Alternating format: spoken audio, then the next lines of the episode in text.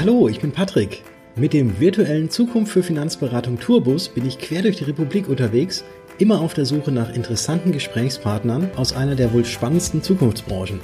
Mit dabei natürlich das Zukunft für Finanzberatung Freundebuch und das werden wir jetzt gemeinsam ausfüllen. Auf geht's!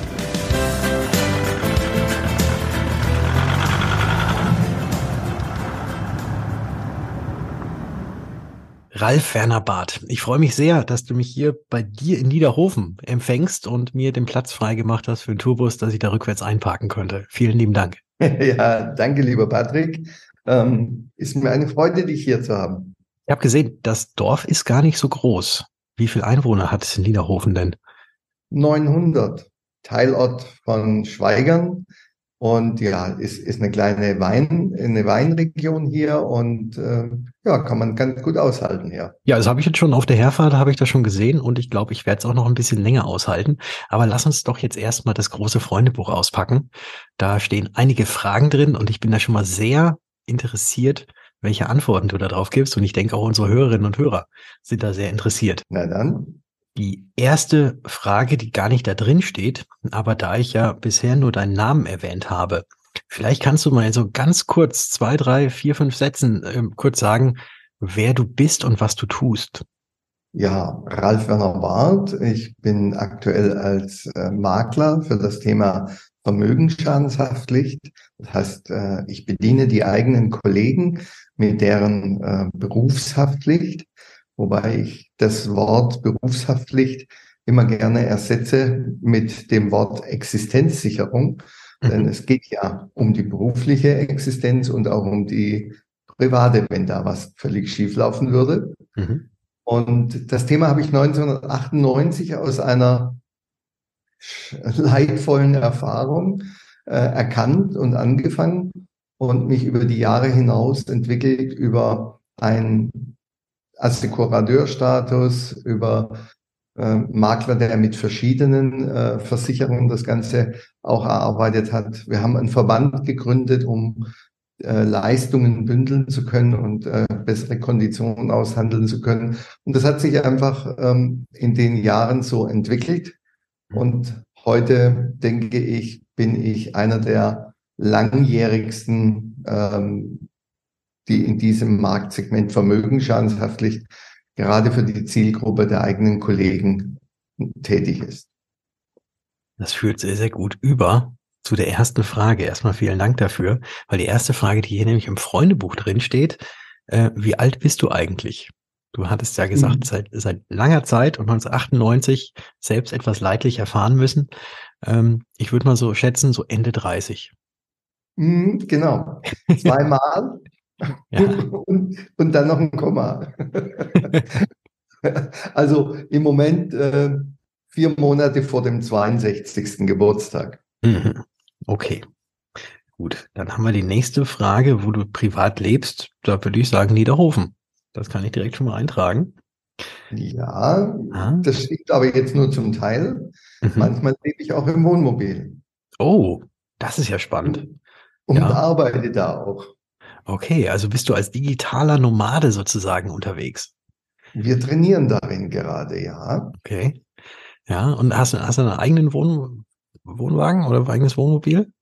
Ja. Ja, wir haben die Pandemie auch genutzt, um uns Gedanken zu machen ähm, und auch Feststellungen, die wir gemacht haben, ähm, umgesetzt. Ich meine, die vermögensschadenshaftliche Beratung betreiben wir seit 1998 am Telefon zu 99 Prozent. Mhm. Und der, den zusätzlichen Geschäftsbereich, den wir haben, den haben wir ebenfalls festgestellt, lässt sich sehr stark online umsetzen. Mhm. Und ähm, dann ist die, der Gedanke gekommen, warum sollte das nicht auch aus einem Mobile Office, äh, einem Home Office in ein Mobile Home Office äh, zeitweise münden. Mhm. Und so sind wir jetzt schon ein paar Monate unterwegs gewesen, seit letztem Jahr mit dem eigenen Wohnmobil mhm. und haben unsere Arbeit dort in ganz anderen inspirierenden Umfeldern getätigt. Ach, herrlich. Herrlich. Und wahrscheinlich dann auch in wärmeren Gefilden, als äh, die zumeist in Deutschland vorherrschen. Definitiv. Und vermutlich hast du da dann auch die Erfahrung gemacht, dass auch gerade im Ausland das Internet wahrscheinlich ähm, besser ist als an den meisten Campingplätzen hier in Deutschland. Ähm, ja, nicht nur an den Campingplätzen, ähm, auch in manchen Städten, wenn du mit dem Notebook unterwegs bist, hast du nicht automatisch in Deutschland das bestmögliche äh, Internet. Und wenn du dir dann in äh, Kroatien für 10 Euro eine 10-Tageskarte Unlimited kaufst und eine mhm. irre Datengeschwindigkeit hast, mhm. egal wie viele Leute im Webinar sind und wie viel Traffic drauf ist, ähm, dann stellst du schon fest, dass es da Optimierungsbedarf gibt bei uns im Lande. Okay. Ja, den, den gibt es, das wissen wir, glaube ich, alle, wenn wir mal mit dem Auto unterwegs sind oder mit, der Zug, äh, mit dem Zug fahren. Da ähm, reißt dann doch sehr häufig mal die Verbindung ab. Aber super, super, super Sache, äh, das mit diesem digital unterwegs sein und ähm, ständig und überall eigentlich von überall aus arbeiten zu können. Das ist ja auch so ein ganz großes Steckenpferd von mir. Und ähm, deswegen passt das schon mal sehr gut. Und ich glaube, nachher kommen auch noch mal so ein paar Fragen hier in diesem Freundebuch, die das Ganze auch noch betreffen. Aber ich würde jetzt erstmal gerne hier kurz weitermachen auf der ersten Seite, weil da steht nämlich als nächste Frage, was ist denn deine Lieblingsfarbe? Hm. Tja, das war lange Zeit blau, dann war es rot und jetzt ist es der Mix daraus, violett. Okay. Okay. Weil nämlich mir fällt immer auf, wenn ich dich sehe, du hast immer sehr interessante, auffällige Brillen auf. Und mal hast du deine rote auf und mal hast du die blaue auf. Also von dem her passt es ja. ja sehr gut. Ja, genau. Ja. Was ist denn dein Lieblingsessen nach der Lieblingsfarbe? Oh, hm, tja, was ist mein Lieblingsessen? Also nach wie vor, wenn du mir ein gutes äh, Stück Filet mit ein paar Zutaten, Gemüse etc. anbietest, ähm, da kann das, da muss es nicht festgelegt sein, ähm, was für ein Stück Fleisch ist. Wobei, wenn es auch noch Reh ist, dann, mhm. dann ist es ganz besonders gut, ja. Okay. Dann schreibe ich mal Rehfilet hin. Und das Reh oder Rehbraten. Rehbraten. Ja. Und den Braten bereitest du dann vor deinem Wohnmobil bei untergehender Sonne mit ein, in einer herrlichen Landschaft vor. Nicht wirklich. Ähm, wir haben das Glück hier in der Region, ähm, auch im Freundeskreis, ähm, direkt äh, Jäger zu haben und mhm. auch den einen oder anderen Gastronom, der das frische Wild bekommt, so dass wir diese viele Arbeit darum herum uns mit einem Besuch beim der Gaststätte etwas sparen. Ah, okay. Auch nicht verkehrt. Auf was könntest du in deinem Leben nicht verzichten? Hm, ich glaube auf meine Beziehungswelten, mhm. betone Welten, weil die beruflich wie privat ähm, unglaublich wichtig sind. Und dazu gehören natürlich auch die ganzen Werkzeuge dazu, äh, ob das ein Handy ist, ob das ein Notebook ist, diese ganzen Werkzeuge, die mir diese Kommunikation und diese Welten aufrechterhalten, die, da würde ich mich schwer tun. Mhm. Ich bezeichne mich gern so ein bisschen als Dekadenpionier, weil ich war 1988 einer der ersten, der mit einem Laptop äh, im Außendienst unterwegs war, da hat sich der Versicherer, bei dem ich damals war, gerade einen PC angeschafft, um eine Schreibmaschine zu ersetzen. Mhm. Und ich habe gedacht, also wenn da sowas Tolles ist, der PC, warum habe ich den dann nicht dabei? Und so war ich einer der ersten, der damals einen Laptop sich zugelegt hat und äh, lange bevor das ein Standard wurde, im Beratung, im Verkauf, in der Führung von Mitarbeitern eingesetzt hat. Mhm. Aber der wird wahrscheinlich damals äh, noch mit einem Rollkoffer zusammengeliefert worden sein, weil er wahrscheinlich nicht eben so kurz unter den Arm geklemmt werden konnte. da sagst du was, man, man hat ihm nicht äh, umsonst den Beinamen Schlepptop auch gegeben. ja. Und das, das war dann so ein Riesen, das hat dann wahrscheinlich noch ein Kassetten, äh, Diskettenlaufwerk gehabt, ne? Ja, das waren die ersten dreieinhalb Zoller, die mhm. da unterwegs waren. Und es ist tatsächlich wie ein großer Reisekoffer, wenn du den aufgeklappt hast, mhm. war links der, ähm, der, der Laptop gewesen. Mhm. Rechts nebendran der 24 Nadeldrucker. Mhm. Unter dem Drucker war dann das Papier und das hat er dann quasi da mit einem mhm. durchgezogen und ausgedruckt. Also endlos Papier war das, ne? Ja. Ja. Ja.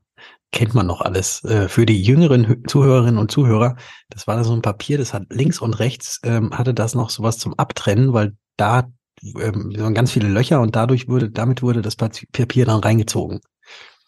Dadurch wurde es transportiert, ja, durch die ja, Perforierung. Ja, ja. Weißt du noch, also das ist ja auch interessant, ne? so, eine, so eine alte Diskette, 3,5 Zoll, die hat ja nur 1,44 Megabyte gehabt. Richtig. Da ist ja jetzt quasi jedes Bild, was wir mit dem Handy schießen, mindestens zehnmal so groß gefühlt. Ja, unglaublich, ne? Wahnsinn. Ja. Das, das war überhaupt eine der wichtigsten Erfahrungen dann, die sich bei, bei mir durchgezogen hat, egal ob äh, Notebook ähm, oder Computer oder Handy. Ich habe immer die Speicherkapazität ganz oben angesetzt, weil die hast du so schnell erschöpfen können. Das war unglaublich. Ja. Ja, und dann bräuchten wir noch extra Koffer für die ganzen Disketten. Sozusagen. Äh, hatte, hatte dann das Laptop, ähm, war das schon Farbdisplay oder war das, war das nur schwarz und dann mit grüner Schrift? Es war, der erste war schwarz mit grüner Schrift. Der mhm. zweite, ich habe die relativ schnell gewechselt und immer wieder in meinen Mitarbeiter weitergegeben. Der zweite hatte dann so einen schwarzen Hintergrund und eine orangene. Und der dritte war der erste netzunabhängige Laptop, also wirklich mit Akku. Mhm. Der hatte blauen äh, Hintergrund und die Schrift da drauf war, glaube ich, hell, also war so ein dunkles Blau auf einem hellen Hintergrund. Und das war ein Toshiba damals, ein T1600. Ja, ich habe mit einem 486er angefangen und ich hatte da noch so einen Knopf dran, dass ich von 66 Megahertz auf 100 Megahertz ähm, hoch, ähm, den, den hochpitchen konnte.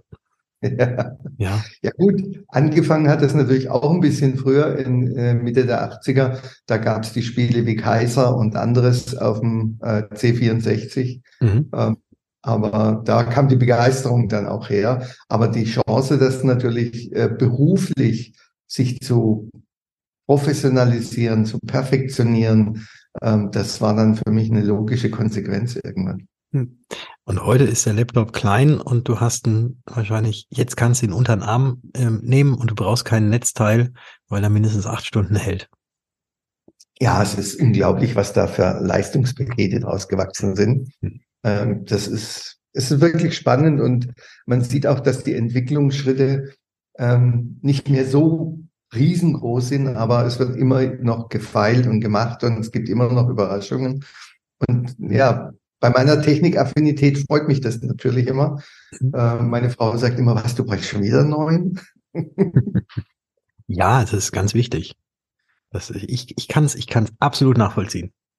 Ich glaube, da, da haben, wir, haben wir sehr viel gemein, was das angeht. Ja. Wie komme ich jetzt zu der nächsten Frage? Das ist ganz, ganz schwierig, da irgendeine Überleitung zu finden. Äh, ich mache einfach gar keine, weil die nächste Frage, die auf dieser Seite noch steht, ist, was darf denn in deinem Kühlschrank niemals fehlen? Was darf in meinem Kühlschrank niemals fehlen? Hm. Also ich glaube, äh, ein Fläschchen Wein oder ein, ab und zu mal eine Flasche äh, Sekt, wenn ich mal überraschend Besuch bekomme, wenn wir irgendwas haben, wo wir sagen, hm, das wollen wir jetzt zelebrieren. Mhm. Ich glaube, das, das ist in meinem Kühlschrank äh, fast immer vorhanden. Ja. Dem entnehme ich, dass du eher der Weißweintrinker bist als der Rotweintrinker. Ähm, du liegst ungefähr 51 Prozent daneben. Oh, okay. Ich bin der äh, Rotweintrinker, ich trinke auch gern Weißen, aber ich bin der Rotweintrinker, der den lieber etwas kühler hält und äh, kann ja jetzt das über, über 30, 35 Jahre nachvollziehen, was für Trends da kommen. Ähm, aber ich glaube, ähm, zimmerwarm die, die Zeit sind einfach vorbei, wo dir die Dinge so in den Kopf knallen. Ein bisschen gekühlt. Es ist mhm. interessant, was für Geschmacksaromen sich entwickeln. Muss man manchmal einfach auch offen sein und ausprobieren. Und ja. ich bin da ganz zufrieden damit. Und in deinem Wohnmobil, ähm, der Kühlschrank, ähm, ist der dann über Elektro oder ist er über Gas? Ähm, der geht beides. Ah. Also das kannst du, je nachdem, was für ein Energiekonzept du hast, äh, wählen. Bei uns kannst du es definitiv wählen. Mhm. Ich kann also sagen, wenn ich ähm, meine Batterien und meine Solarzellen, weil es gerade nicht so scheint, nicht weiter runterfahren will und am Strom hänge, dann lasse ich auch die Verbraucher über Strom laufen. Wenn ich ähm, irgendwo mehr Wärme brauche oder mehr Unterstützung brauche, kann ich auch das Gas zuschalten. Das ist das kann ich ein bisschen steuern. Ist ja vermessen, dass ich da überhaupt gefragt habe, weil bei deiner Technikaffinität war es ja eigentlich klar, dass äh, egal über welche Wege dein Kühlschrank auch kühl bleibt. ja. Eine letzte ja, wobei, Frage. Ja, bitte. Mhm. Wobei die moderne Technik heute einfach äh, sehr viel anbietet. Das ist ja unglaublich. Äh, dass die, die Wohnmobile in, in der Kategorie äh, bis knapp unter 7,5 Tonnen sind ja fahrbare Häuser mit, mit mhm. Vollausstattung. Das ist ja, ja. irre, was da alles geht. Ja. Aber du hast jetzt kein Wohnmobil, was, wenn es steht, was dann sich nochmal in der Breite ausfahren kann. Nein, ein Slide-Out haben wir noch nicht. Okay. Oh, noch, noch nicht, ich höre es noch nicht. Ja, es kommt dann zum, wenn, wenn der neue Laptop kommt, dann kommt das dann auch noch mit hin. Ja, falls der größer wird, weißt du. Ja, ja, ja, richtig. Ja, bei Laptops werden die eigentlich immer kleiner. Du musst in Optionen denken. Ja. Ja, stimmt. Aber äh, ist vielleicht bei Laptops ist es vielleicht genauso wie mit Handys. Früher gab es ja auch so riesen Schinken. Dann wurden sie immer kleiner und mittlerweile werden die Handys ja auch immer größer. Ja, klar. Wieder. Ja. Na gut. Letzte Frage, die auf dieser Seite steht. Kannst du ein Musikinstrument spielen? Und wenn ja, welches? Ähm, Computer. Okay. Nein, also ganz klar. Ich bediene äh, die Musikanlage oder mein Handy oder mein Computer, um mir Musik anzuhören. Mhm. Ähm, aber ich habe nie ein Instrument gelernt und äh, kann es demzufolge auch nicht.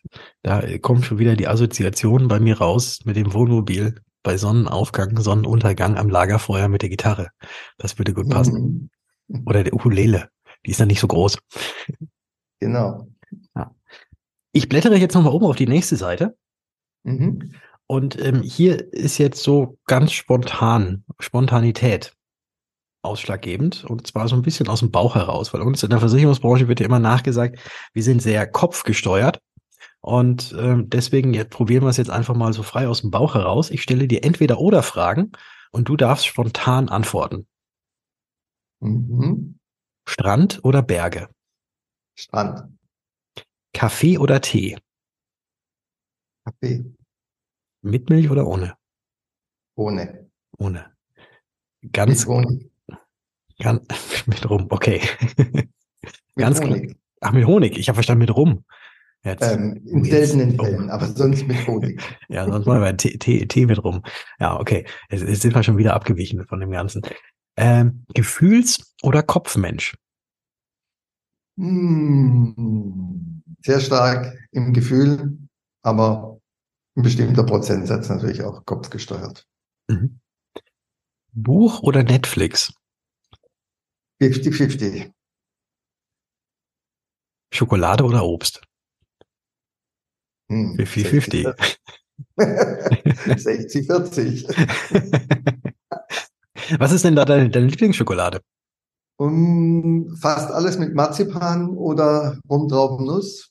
Mhm. Marzipan ist, glaube ich, so eine Sorte, die manche super heiß äh, lieben und dann ganz, ganz viele nicht. Und dann hat man häufig das Glück, dass man nicht so viel abgeben muss.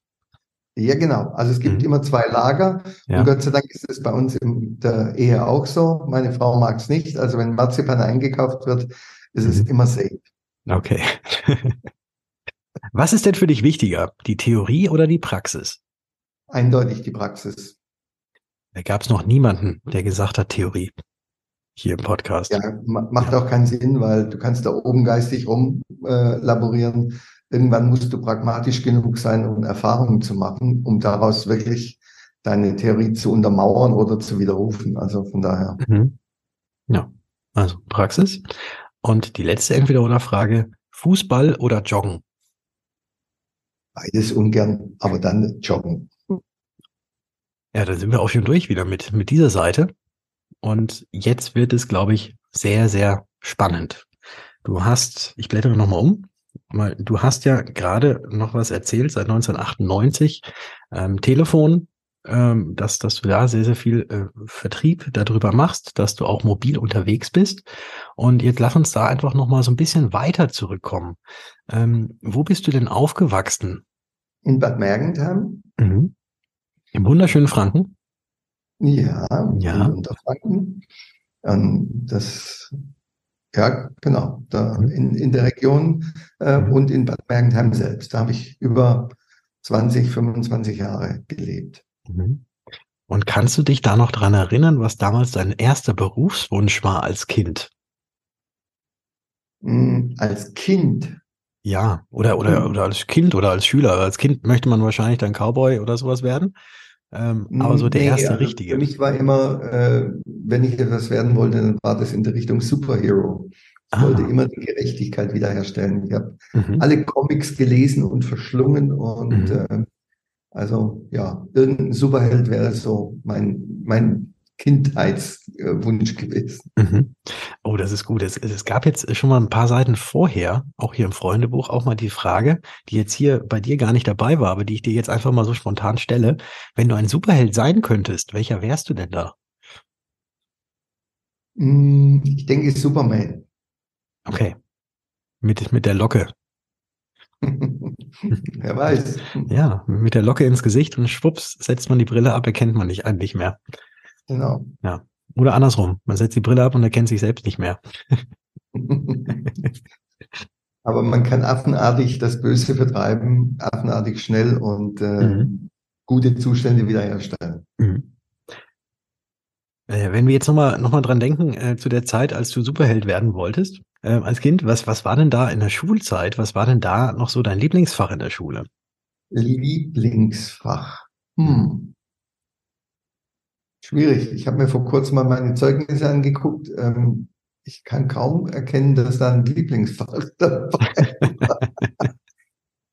ähm, ich glaube, ich habe in der Schule auch ähm, mich ziemlich ich war, ich war nicht sehr fleißig, sage ich es mal vorsichtig. Mhm. Ähm, und für mich waren eigentlich die Beziehungen und die Freundschaften, die ich damals hatte, die haben sehr hohen Stellenwert gehabt. Hast du da auch noch, so aus Schulzeiten auch noch ähm, alte Freunde, mit denen du jetzt ähm, immer noch ähm, guten Kontakt hast? Wir haben in Bad Mergentheim eine Clique, mhm. die besteht nach wie vor aus fünf, sechs Ehepaaren. Mhm. Ähm, und wir treffen uns auch noch. Also seit wirklich über 50 Jahren. Mhm. Wir treffen schön. uns immer noch ein, zweimal im Jahr. Ja, sehr schön. So muss das sein. So muss ja, das sein. Es ist ein Geschenk. Ja. Das erreichen nicht viele, so, so solche langjährigen Freundschaften. Mhm, das stimmt. Und es ist ja auch ein großes Anliegen, was du ja vorhin auch schon so gesagt hast, eben dieses Netzwerken untereinander. Deswegen bist du ja auch im Verein Zukunft für Finanzberatung, weil da ja auch genau dieses Netzwerk äh, weiter gesponnen wird. Ähm, auch jetzt vielleicht so über die einzelnen Einzelinteressen hinaus, wenn ich das jetzt mal ja. so sagen möchte. Ne? Also das ist ja, der eine möchte in die Richtung, der andere in, die andere Richtung, aber irgendwie ziehen wir ja doch alle an einem Strang. Und deswegen ist es schön, dass wir da auch so zusammenkommen, dass wir eben diese gemeinsamen Ziele auch gemeinsam erreichen möchten und nicht jeder immer nur so sein eigenes Ding macht, zwar irgendwie in die gleiche Richtung, aber ich glaube, gemeinsam und gebündelt kommt man da deutlich weiter. Ja, absolut. Vor allem gibt es so viel ergänzende Facetten durch die Unterschiedlichkeit der Teilnehmer ähm, im Markt und auch im Verband. Ähm, das ist immer bereichernd, auch ähm, ergänzend und unterstützend und manchmal beschleunigt es, manchmal qualifiziert es die Dinge besser. Ich bin da immer wieder beeindruckt. Und ich weiß ja, du, du schreibst ja auch immer sehr gerne mit. Und da kommt wieder die Technikaffinität ähm, ja. zum Spiel. Ja, ich habe das eben früh gelernt, mit einem äh, Notebook mitzuschreiben und ich konnte dann eben mich auch noch daran erinnern und nachlesen, was war. Und wenn ich es handschriftlich gemacht habe, war ich mir nicht sicher, ob ich immer wieder alles lesen konnte. auch geschickt, auch geschickt. Ja. Funktioniert denn dann die Handschriftenerkennung bei dir nicht so gut? Du, die funktioniert mittlerweile sehr gut, weil ich äh, eine ähm, sehr markante Handschrift habe, wenn es um die Unterschrift geht. Mhm. Aber ansonsten nähere ich mich äh, von der Doktorenschrift der Professorenschrift. Das heißt, äh, mhm.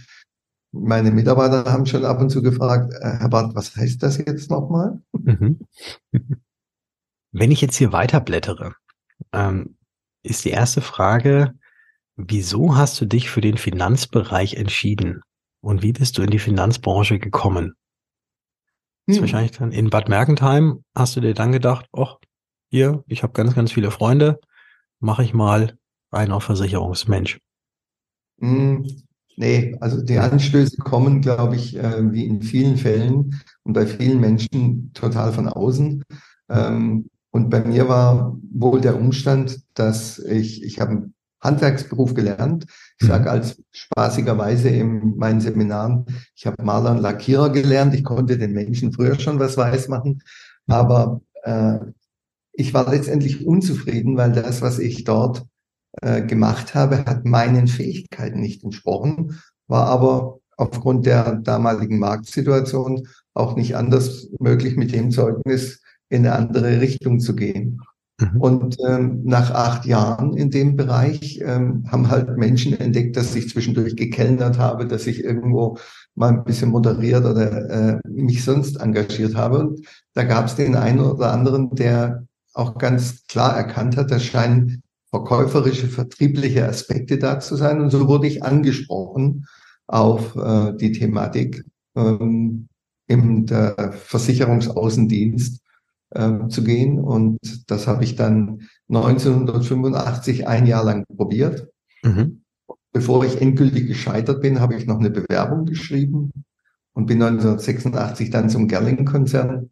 Und der Gerling-Konzern und die Allianz, das waren damals so die Nobel-Ausbilder in der Branche. Und da durfte ich dann in Köln als Junge vom Land oder von der Kurstadt meine Ausbildung genießen und äh, wertvolle Erfahrungen sammeln und bin dann eigentlich ein Karriereschritt nach dem nächsten weitergegangen. Mhm. Mhm. Also hast du da noch ganz klassisch die Ausbildung damals noch, heißt es ja noch Versicherungskaufmann gemacht? Es war nicht, es war nicht der Kaufmann, ähm, es, äh, wurde, die wurde dann äh, von den beiden, also von der Allianz wurde sie zwar angeboten, aber nicht vom Gerling. Aber die Ausbildung beim Gerling ist trotzdem äh, ganz hoch geratet gewesen. Mhm. Ähm, und äh, ich bin dort auch nach einem Dreivierteljahr schon in die nächste Stufe Firmen und äh, Industrieaußendienst zum Betreuen von Rahmenverträgen und so weiter rausgekommen. Habe da im Würzburger Raum, Ochsenfurt äh, bis äh, Kitzingen dort hinten hinaus, Schweinfurt da habe ich dann meine Sporen im Außendienst mir verdient. Mhm. Okay. Und wenn dich jetzt dein jüngeres Ich, vielleicht auch das noch von damals, fragen würde, was dich an deinem heutigen Job und an der heutigen Branche so interessiert, was würdest du ihm antworten?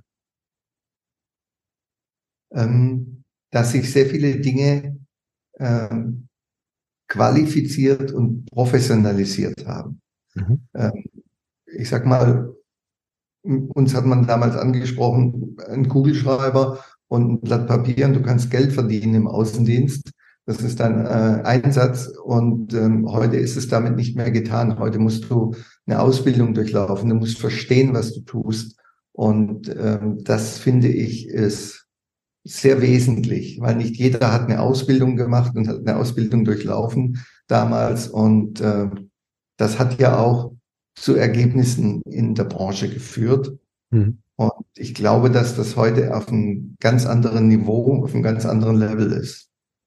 Ja, ja, ist es. Weil einfach so Wochenendseminar und Losverkauf Versicherung geht Gott sei Dank, muss man dazu sagen, eben heutzutage nicht mehr. Weiß ja doch. Ja. Das ist genau. also Existenzsicherung, die du anfangs angesprochen hattest, äh, ist ja jetzt nicht nur für uns, die wir ja vermittelnd tätig sind, äh, unheimlich wichtig. Viel wichtiger ist es ja auch noch für unsere Mandantinnen und Mandanten oder Kundinnen und Kunden, äh, dass wir dort äh, vernünftige Arbeit leisten, damit eben auch deren Existenz definitiv gesichert ist. Und das war ja genau das Schlüsselerlebnis, Patrick, von dem ich gesprochen habe. Genau da, genau auf dieses Schlüsselerlebnis wollte ich jetzt nochmal ähm, zu sprechen kommen. Ähm, wie bist du denn, also jetzt bist du ja quasi einer der Experten für die Vermögensschadenhaftpflichtversicherung. Und was, was ist passiert, dass du da jetzt dieser Experte geworden bist? Naja, ähm, in den 90ern gab es ähm, alles, was es gab in, in Form von Vertrieb, also abgeschlossene Immobilienfonds, Kapitalanlagen. Und ähm, ich bin dort ebenfalls sehr engagiert unterwegs gewesen. Ähm, ich habe nur mit freien Partnern gearbeitet. Ich habe ganz wenige Leute gehabt, die direkt bei mir als Vermittler waren. Die anderen waren, die waren eigentlich alle immer frei. Und Mitte der 90er waren es dreieinhalbtausend Vermittler, die Produkte über mich eingereicht haben mhm. und äh, über mich umgesetzt haben. Und Ende der 90er sind äh, die zwei Hauptproduktgeber, weil die Geschäftsführer dort entweder in einen illegalen Bereich hineingegangen sind oder weil die BaFin äh, der Meinung war, wir müssten hier einen Halt reinhauen, sind beide Unternehmen, für die ich im Schwerpunkt unterwegs war, insolvent gegangen. Mhm. Und dann hatte ich eben noch 17 Angestellte, aber keine dreieinhalbtausend Vermittler mehr. Mhm.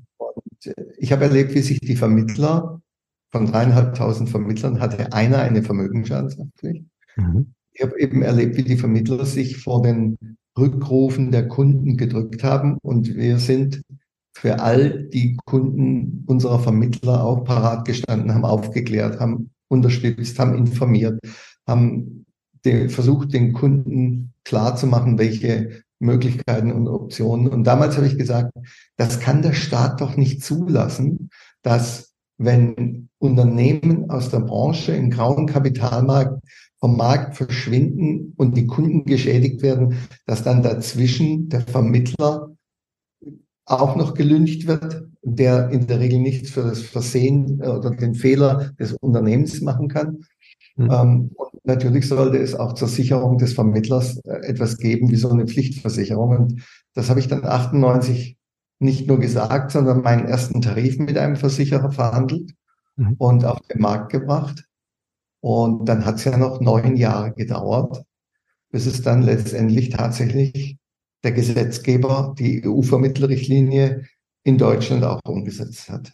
Ja, also ähnlich wie jetzt bei ähm, Steuerberatern und Rechtsanwälten ist es eben Pflicht für diejenigen, die Versicherungen vermitteln, auch eine sogenannte Vermögensschadenhaftpflicht oder Berufshaftpflichtversicherung zu haben, damit eben eventuelle Beratungsfehler, die begangen werden oder ja, Fehl Fehlberatungen, die ähm, unabsichtlich gemacht werden, äh, dass da eben der Kunde nicht auf der langen Bank sitzt, sondern dass ähm, ja der Schaden eben nicht bei ihm ankommt.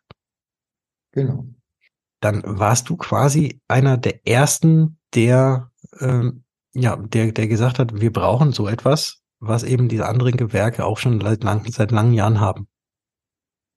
Ja, ähm, also ich war ja nicht nur der Verfechter, ich habe ja auch dann, ähm, also Tarife gab es natürlich für Vermittler. Mhm. Ich sage immer, der ersten Tarif, den wir aufgesetzt haben, um auch mal die Verhältnismäßigkeit gegenüber den heutigen Preisen bewusst zu machen. Mhm. Alles noch auf D-Mark-Basis damals, aber ich habe für 1,5 Millionen D-Mark Versicherungsschutz damals 5800 D-Mark Jahresbeitrag bezahlt. Oh. Heute sind wir ja im umgekehrten Verhältnis. Für 5 Millionen äh, Euro vermögensschadenshaftlich zahlst du um die 1800, zweieinhalbtausend äh, Euro, je nachdem, wo du äh, den Tarif hast und mit welcher Ausgestaltung. Also wir mhm. haben da ja einen totalen Umkehreffekt. Und damals ging es erstmal darum, bezahlbare Tarife zu finden, zu klären, welche Produkte sind überhaupt drin, weil die ganzen Grundbedingungen, wie sie heute festlegen, sie haben sich da erst entwickelt. Mhm. Ja, und am Ende neben den ganzen Produktprüfungen dann eben auch ähm, zu schauen, welche Klauseln gibt es denn da, die sowas von uralt sind, dass sie negativ sind und ich sage immer ein Hintertürchen für Versicherer darstellen. Mhm. Und da haben wir halt geguckt, dass wir eine nach der anderen Hintertür aus äh, zunageln oder in irgendeiner Form ausschließen, damit wir das Produkt einfacher, klarer, verständlicher und umfangreicher machen. Mhm. Aber das bedeutet ja, dass wenn es jetzt anfangs eben dieses Verhältnis, was du gerade genannt hast, ähm, doch sehr teuer gewesen ist und jetzt immer günstiger wird, bedeutet ja im Umkehrschluss, dass die, ähm, dass die ursprüngliche Kalkulation äh, gar nicht so die ganz richtige gewesen ist, sondern äh, noch weiter gedacht, dass doch die allermeisten Vermittelnden einen vernünftigen Job machen, weil sie dann diese Versicherung gar nicht brauchen. Es ist eine Interpretation. Ja. Ich, ich sehe das ein bisschen anders. Also okay. die Erfahrung zeigt uns natürlich, dass ähm, der GFH-Faktor, also Gier frisst Hirn-Faktor, mhm. auch beim Versicherer äh, häufig anzutreffen ist. Das heißt, als die Versicherer gemerkt haben, jetzt geht es um Marktanteile, dann hat man natürlich auch ganz stark mit dem Preis agiert, wird mhm. auch heute immer wieder mal versucht. Und äh, wir alle haben die Erfahrung als Makler, wenn irgendwo der Preis immer günstiger wird, dann muss entweder vorher, wie du sagst, was völlig falsch kalkuliert gewesen sein, oder ich muss Dinge anders kalkulieren, das Risiko für mich als Versicherer geringer machen, damit ich das ähm, in den Markt bringe. Und deshalb ist für mich auch immer die Preissensibilität äh, oder gar Geiz ist geil bei der Existenzversicherung oder Sicherung. Für, das ist für mich eigentlich etwas, was sich ausschließt. Hm. Hier muss ich eigentlich ganz anders vorgehen. Ja. Ich, ich bin da jetzt gerade ein bisschen euphemistischer an die ganze Geschichte rangegangen. ist okay. Ja, ja. Ich, ich dachte, dass die Qualität so gut ist, dass man deswegen äh, weniger Schadenfälle hatte. Ja, weißt du, es gibt halt, die Berater da draußen sind alles noch keine Maschinen. Mhm. Das sind noch ganz viele Menschen. Und äh, ich habe Leute erlebt, die haben gesagt, die haben 35 Jahre keinen Schaden und waren am Boden zerstört als die ersten Schäden, die übrigens schon auch zum Teil länger da waren, aber da erst aufgedeckt worden sind, mhm. ja, als das alles klar wurde. Und es geht oft um Banalitäten, übersehen, vergessen, nicht ganz richtig drauf geguckt, nicht hundertprozentig korrekt eingestuft. Es sind, es können Kleinigkeiten sein, die enorme Auswirkungen haben. Jetzt hast du gerade, und das steht hier gar nicht im Buch, wir weichen gerade komplett vom Buch ab, aber ich, ich frage trotzdem mal nach, weil es mich ähm, sehr interessiert. Du hast jetzt gerade gesagt, wir sind alles keine Maschinen. Das ist richtig. Glaubst du denn, dass eine Beratung oder eine, beim Arzt hieß es Anamnese, bei uns heißt es ja eigentlich so mal die Aufnahme der Kundendaten und ähm, die Bedürfnisweckung ähm, beziehungsweise Bedürfnisse, äh, dass man, dass man die ähm, herausfindet, dass das Ganze durch eine Maschine besser gemacht werden könnte, als durch Menschen, die wirklich tief nachfragen. Nein, das habe ich damit nicht gemeint. Ähm, okay. Vor allem, weil im persönlichen Gespräch der Mensch auch noch äh, Reaktionen beim Gegenüber sehen und erkennen kann und äh, oder im familiären Umfeld und darauf zusätzlich eingehen kann. Ähm, ich glaube, diese Eigenschaft wird die Maschine vermutlich nie können. Was die Maschine aber mit einer höheren Präzision macht, ist eben, wenn sie eine Analyse durchfragt, dass sie alle Fragen durchmacht und nicht weitermacht. Und ähm, da gibt's halt schon mal äh, Menschen, die auch mal äh, etwas Tempo machen und ein, zwei Fragen überspringen, weil ihrer Einschätzung nach die nicht mehr so relevant sind. Mhm. Ähm, das sind einfach aus über 4000 Schäden, die wir begleitet haben, ähm, Erfahrungswerte, die wir gesammelt haben. Mhm. Was war denn da? Das steht immer noch nicht drin und danach gehen wir aber wirklich in, in das Buch rein, aber trotzdem jetzt auch noch die, die letzte Frage abseits davon. Ähm, wenn du gerade sagst, äh, über 4000 Schäden, die ihr begleitet habt, ähm, was, was, was war denn da so der kurioseste Fall? Kannst du den vielleicht mal schildern? Murphy's Law, ja. Mhm. Spezialmakler. Ja. Hat sich von mir selber beraten lassen zu seiner Vermögensschadenshaftpflicht. War der Überzeugung, dass er keine Fehler macht und hat äh, darauf bedrungen, nur die Pflichtversicherungssumme abzuschließen. Mhm. Ich habe dann im Beratungsprotokoll reingeschrieben, weil er als Gewerbemakler oft Verträge zwischen drei und fünf Millionen Euro abschließt, dass ich der Meinung bin, dass er mindestens fünf Millionen Euro Deckungssumme braucht mhm. und dass er der Meinung ist, er braucht es nicht und habe ihn an der Stelle nochmal zusätzlich das Protokoll unterschreiben lassen. Mhm. Und ähm, ja, wie es das Teufelchen will, kam es dann zu einem Schaden, der kurioser habe ich ihn wirklich noch nicht erlebt.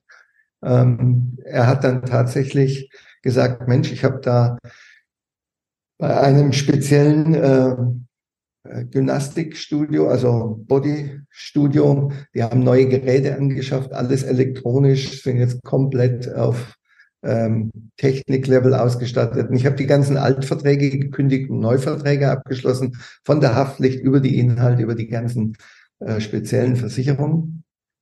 Ja, und äh, es kam zu einem Schaden. Bei einer Einweihungsfeier ist da so ein kleiner Plastikbecher auf einer Herdplatte gestanden und ähm, die war aber nur auf eins, deswegen ist es auch nicht aufgefallen. Und als die Leute alle weg waren, ist halt der zusammengeschmurgelt und hat ein bisschen Rauch ausgelöst. Und ja, der Rauch hat dann die Sprinkleranlage ausgelöst und Alarm. Mhm. Und im äh, Feierabendverkehr hat die Feuerwehr sage und schreibe 38 Minuten gebraucht, bis sie am Ort war, weil die Sprinkleranlage sich nur durch die Feuerwehr ausschalten ließ damals. Mhm. Ja, und äh, er hat die Anträge nicht gefunden und beim Versicherer, wo er sie angeblich eingereicht hat, sind nie welche angekommen. Mhm. Dann war das Schadensszenario ähm, so, dass wir beim ähm, Bodybuilding-Institut äh, quasi 1,6 Millionen Wasserschaden hatten und äh, darunter im Stock unter diesem Gewerbe war eine Ausstellung mit über 1000 Bildern, die ebenfalls mit dem Wasserschaden versehen oh. oh. Und wir haben dann irgendwo eine Schadengrößenordnung mit 4, Millionen gehabt. Mhm. Kann ich jetzt nicht mehr genau sagen. Ähm, Fakt ist Vermittlerpleite, äh, Bodybuilding-Institut pleite und der Aussteller, äh, soviel ich weiß, mittlerweile auch pleite gewesen. Oh. Und da, das macht es eigentlich deutlich, ja, äh, wie wenig, wie schnell es passieren kann und wie mhm. wenig äh, notwendig ist, dass ähm, ein paar hundert Euro und das wäre eine 5 Millionen Deckung gewesen und es hätten alle eigentlich souverän ihren Job weitermachen können. Also ja. ja, da muss man manchmal dann drüber nachdenken und deshalb kann ich heute einfach auch aus dem Brustton der Überzeugung sagen, Leute, ihr müsst erstmal richtig gucken, wer ihr seid, was ihr tut, in welchem Umfang und welche Optionen ihr offen halten müsst. Und dann müsst ihr am Ende vielleicht noch das wichtigste Kriterium kennen, nämlich wie ist die Schadensregulierungsqualität des Versicherers. Mhm. Weil auch davon hängt sehr viel ab. Ja. ja. Das Ganze macht, so wie du es gerade geschildert hast, macht es am Ende jetzt keinen Spaß. Und da zeigt sich wieder doch, wie wichtig ähm, da auch wirklich Akribie ist und wie wichtig es ist, auch auf, auf sowas zu achten. Und ähm, ich stelle jetzt die Frage, die als nächstes drinsteht, und ich habe gerade gesagt, das macht ja keinen Spaß, aber was macht dir denn an deinem Job am meisten Spaß? Um jetzt mal wieder was Positives bekomme, so richtig zu. Ja, ich bekomme sehr viel positives Feedback aus dem Markt, mhm. aus unseren Versicherten. Ähm, es passieren eben auch Schäden ähm, und das werden Schäden reguliert ähm, und die sind sowohl Kunde wie äh, Vermittler und Versicherer sich einig, das kann passieren. Mhm. Wir haben auch schon sehr viel Einfluss nehmen können. Uns hat mal ein Vermittler gefragt, Mensch, ich glaube, ich habe einen Schaden gemacht. Ich habe was übersehen. Mhm. Und ich habe eigentlich äh, Angst, weil der Kunde hat keine Ahnung davon, äh, was sollen wir denn tun? Und mhm. dann habe ich gesagt, wir machen mal eine Anfrage beim Versicherer.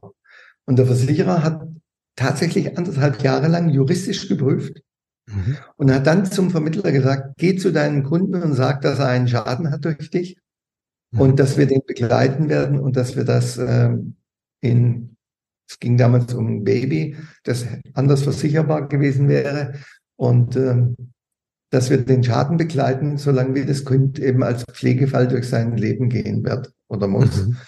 Und ähm, da kann man schon mal zweieinhalb Millionen reservieren als Schadensumme. Mhm. Und das war unheimlich spannend, weil uns äh, sowohl der betroffene Kunde, der nie damit gerechnet hatte, nochmal wirtschaftlich in dieser Sondersituation Hilfe zu erfahren, wie der Vermittler äh, und auch der Versicherer, die sich entschieden haben, dann wirklich gezeigt haben, dass es auch sehr souverän geht. Und ja. Und klar, wenn ich unter Kollegen Empfehlungen ausgesprochen kriege, wenn äh, Leute bei mir anrufen und sagen, Ralf, ich brauche jetzt deinen Rat zu der Sache, weil gelesen habe ich viel, aber ich brauche jetzt eine Einschätzung von dir. Mhm. Ähm, das finde, das tut mir auch gut und das zeigt auch, dass ich in all den Jahren ähm, Know-how mir angeeignet habe, das was bewirkt und das ist ja auch wertvoll. Ich blättere jetzt nochmal um, weiter auf die nächste Seite und da können wir jetzt eigentlich genau an diesem Know-how was du gerade angesprochen hast, nahtlos anknüpfen. Weil was würdest du denn, wenn sich jetzt heute jemand wieder für unseren Finanzsektor entscheidet? Äh, was würdest du demjenigen jungen Finanzberater denn so mit auf den Weg geben, was er oder sie unbedingt beachten sollte, äh, vielleicht so ein bisschen auf dein Know-how bezogen? Naja, wir haben ja vom Neubeginner bis zum professionellen Kollege, der schon als Experte im irgendeinem Sektor tätig ist, die Leute schon versichert und äh, beraten und unterstützt.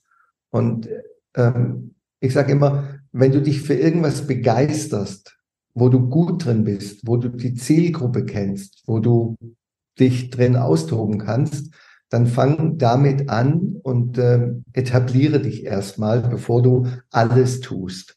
Diese, die größten Risiken tragen eben die Allrounder, die jeden Tag ein anderes Produkt und eine andere Ding drin haben muss, weil unser Markt ist so umfangreich und groß geworden. Mhm. Und ähm, dann ist ein zweiter wichtiger Schritt einfach auch zu wissen, wo willst du mal noch hin? Welche Optionen willst du dir offen halten? Wir haben heute äh, Nebentätigkeiten in unserer Branche, ja, ähm, ob das mit äh, der, in der betrieblichen Altersversorgung bis hin zu Betreiben und Gründen von Versorgungseinrichtungen, ob das Leasing, Factoring-Verträge, Spar-, Einlagen, Kontenverträge, Metallkonten, ähm, äh, ist ja ein Spektrum, äh, Vorsorgevollmachten und, und, und, wo ich mein, meine Leistung abrunden kann. Aber das muss ich auch immer wissen, kriege ich das A in mein Deckungskonzept mit unter oder habe ich da eine Option, wenn ich das später machen will, dass das auch mit drin ist?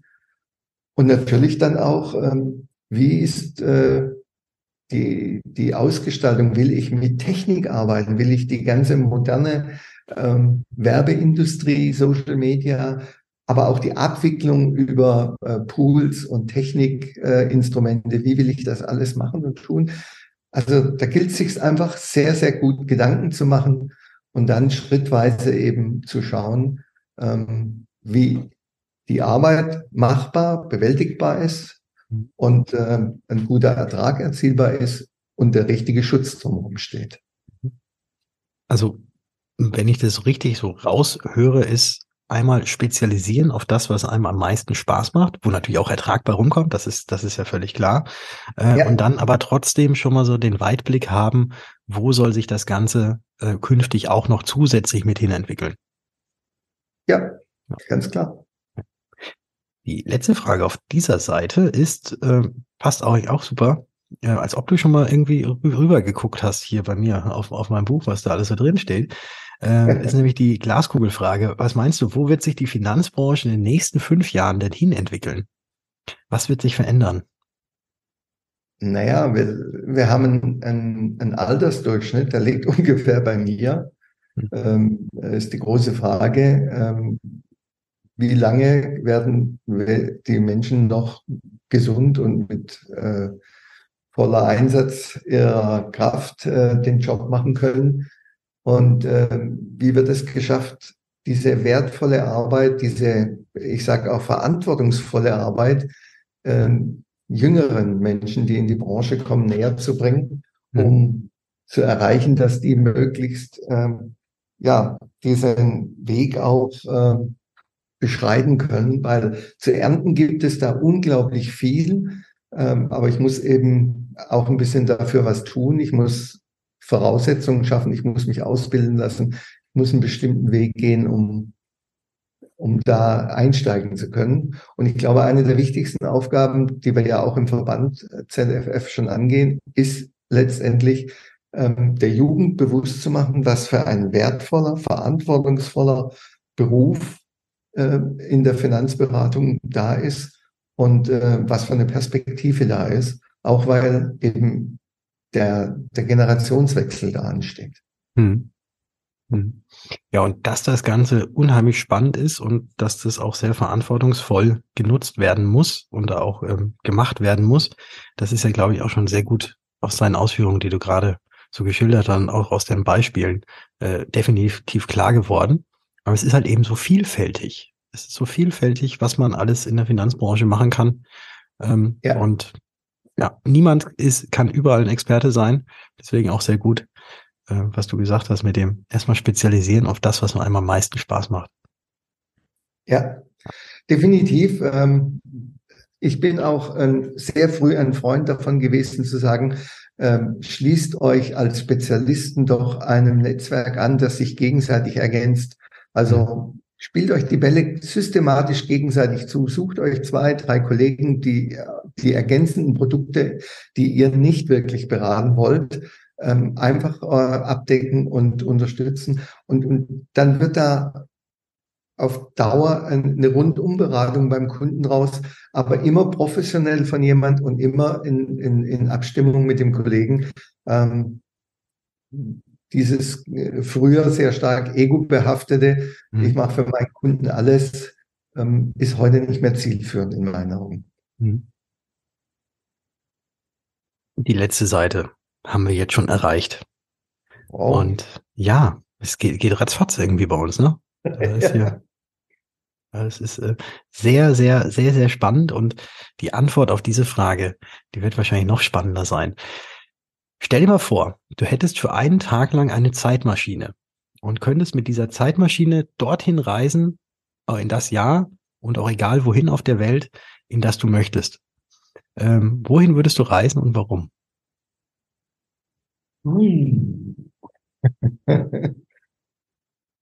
Also ich glaube, ich würde, ich, ich, darf ja nicht nur an eine Stelle. Wenn ich schon eine Reisemaschine habe, dann muss ich mehrere Etappen abfahren. Und ich glaube, ich würde noch mal ein paar ganz, ganz wertvolle Menschen besuchen, äh, mit denen ich äh, eine unglaublich glückliche Zeit erlebt habe, eine unglaublich inspirierende Zeit erlebt habe, die mir menschlich unglaublich viel bedeutet haben. Ähm, da würde ich, da wüsste ich einige, die ich besuchen würde, ja. Mhm. Okay, also würdest du mal zurück zurückreisen. Ja. Okay. Und die letzte Frage hier, da geht's auch um Personen und nennen wir auch bitte mal drei Personen. Und es spielt jetzt überhaupt gar keine Rolle, ob sie noch leben, ob sie bereits tot sind oder auch ob sie eventuell sogar nur fiktiv sind, mit denen du gerne mal essen gehen würdest. Und in deinem Fall würde ich jetzt sagen, in dem, mit denen du gerne mal so einen schönen Rehbraten kredenzen möchtest. Ähm, ja, wenn, wenn es noch ging, würde ich gerne meinem Mentor, meinem geistigen Ziehvater, ähm, dem Hannes Prochaska, da mal mit einladen. Er ist leider schon tot, aber ähm, er hat unglaublich viel in mir gesehen und mich immer wieder ähm, motiviert und inspiriert. Natürlich würde ich mit meiner Frau dorthin gehen, weil die wird immer eine extra Schüssel Soße bestellen. Da wird auch die Soße nicht ausgehen für die Spätzle. Mhm. Und äh, es gibt noch einen lieben Kollegen, der ähm, in der Branche ähm, ist, beratend, aber als Rechtsanwalt, ähm, der mir schon unglaublich viel im Austausch äh, immer wieder gegeben und auch von mir bekommen hat und ähm, heute auch ein, ein Freund äh, ist. Und äh, ja, mit dem würde ich das ebenfalls sehr gerne zelebrieren. Mhm. Okay. Dann haben wir. Wir würden allerdings auch einen guten Wein dazu trinken wollen. Ja, das, das, das, das steht ja, steht ja außen vor. Ne? Zum, zum Rebraten trinkt man dann Rotwein, ne? Also quasi die 51 Prozent oder die 49 Prozent diesmal. Ja, leicht gekühlt. Gutes Gedächtnis. Ja. ja. Ich, ich habe ja, ich, ich kann ja, ich kann ja im Buch nochmal wieder zurückblättern, da steht ja alles drin. ja. Äh, richtig, richtig spannend, was du ähm, erzählen kannst und auch sehr interessant, äh, wie deine, wie deine Antworten auf die Fragen hier im Freundebuch äh, gelautet haben. Ich hoffe, dass ich alles schön leserlich auch aufgeschrieben habe.